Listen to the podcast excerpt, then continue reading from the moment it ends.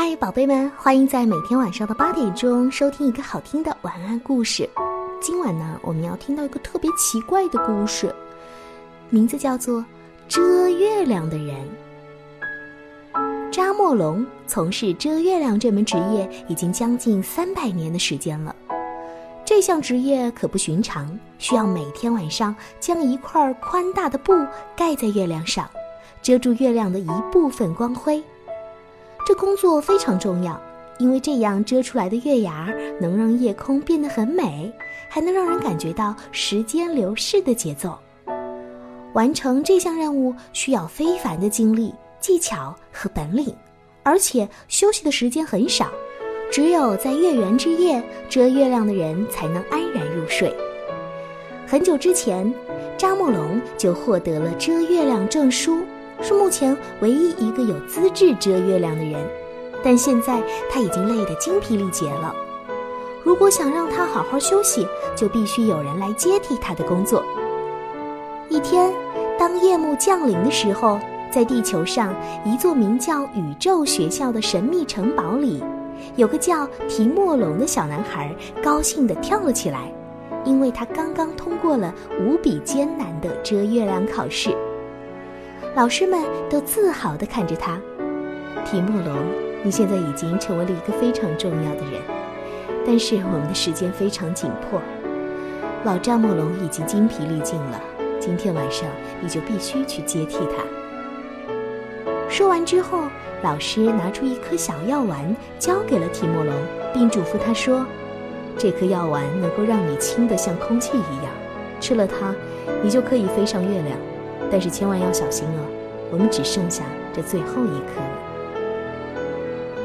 提莫龙将药丸放进裤兜，飞奔着离开了宇宙学校，跑出了两千米外。他猛地停住脚步，并抬头看向天空，把手插进裤兜，大声一喊：“月亮，我来了！”但是用手指摸了半天，却一无所获。哎呀，药丸不见了！这下惨了！惊慌失措的提莫龙这才发现，原来校服的裤兜早就已经破了。能让他轻得像空气一样的药丸就这样被弄丢了。那谁来为我们遮住月牙呢？也许以后再也不会有月牙了。提莫龙灰心丧气地走向离他最近的城市，然后坐在一个邮箱上，看着月亮唉声叹气。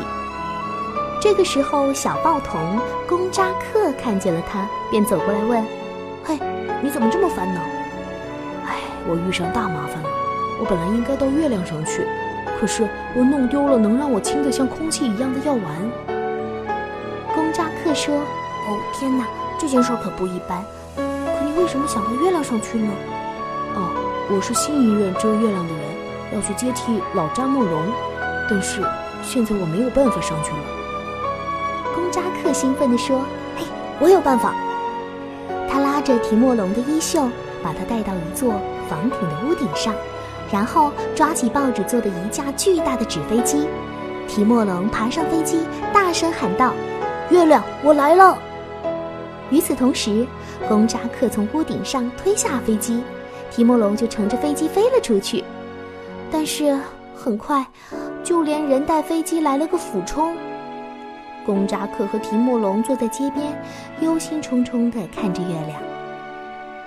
玩具商达芙内刚好路过，见他们满脸愁容，就问他们发生了什么事情。提莫龙向他解释了：如果我不能在天亮之前赶到月亮上去，就没有人可以接替老扎莫龙。月亮从此就只能永远那么圆，那么亮，再也变不成月牙了。达夫内安慰他说。我有办法。达芙内抓住提莫龙的衣领，拎着他跑回了自己的玩具店。他拿出店里最大的风筝，把提莫龙紧紧地绑在上面，然后走出商店，确认了一下风的方向，就把它给放了出去。提莫龙迎风起飞，高兴地大喊：“月亮，我来了！”可是，一阵狂风吹来，风筝被吹破了。提莫龙也随即掉进了水塘里。又失败了。达夫内、贡扎克和提莫龙坐在公众长椅上一筹莫展。这时，钟表匠罗兰看见了他们，就问他们发生了什么事情。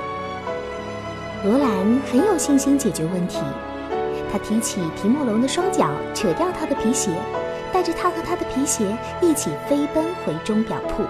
然后，他扯掉一座时钟，取出两根巨大的弹簧，安在了他的鞋底。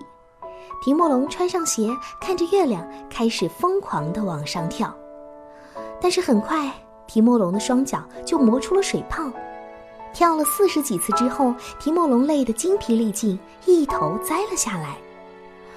所有的人都陪着提莫龙站在一堵矮墙边，绝望地看着月亮。突然，在一片寂静之中，冒出了一个很细弱的声音，说：“我们为什么不搭一架人梯呢？”说话的是小克罗艾，之前大家都没有注意到他。他的话音刚落，大家的脸上啊就露出了欣喜的表情。于是，吹玻璃的工人爬到小报童的肩上，钟表匠又爬到了吹玻璃的工人身上，大家都依次往上爬，最后搭成了一架长长的友情之梯。伙伴们变成了一级级的阶梯，而提莫龙沿着梯子往上爬，终于在欢呼声中登上了月亮。这晚，老扎莫龙终于可以光荣的退休，去银河的某个地方好好的休息了。而提莫龙则成了新一代遮月亮的人，将在以后的每个夜晚为沉睡的城市遮出美丽的月牙儿。从此以后，所有人都睡得很香甜、很安稳，因为他们知道入睡之后就能看见提莫龙的微笑了。哇这真是一个神奇的故事，不是吗？抬头看看天上的月亮，难道真的会有人在上面遮住它吗？哼，当然不会啦，这只是一个童话故事而已。宝贝们，让我们随着温柔的月光进入梦乡吧，晚安。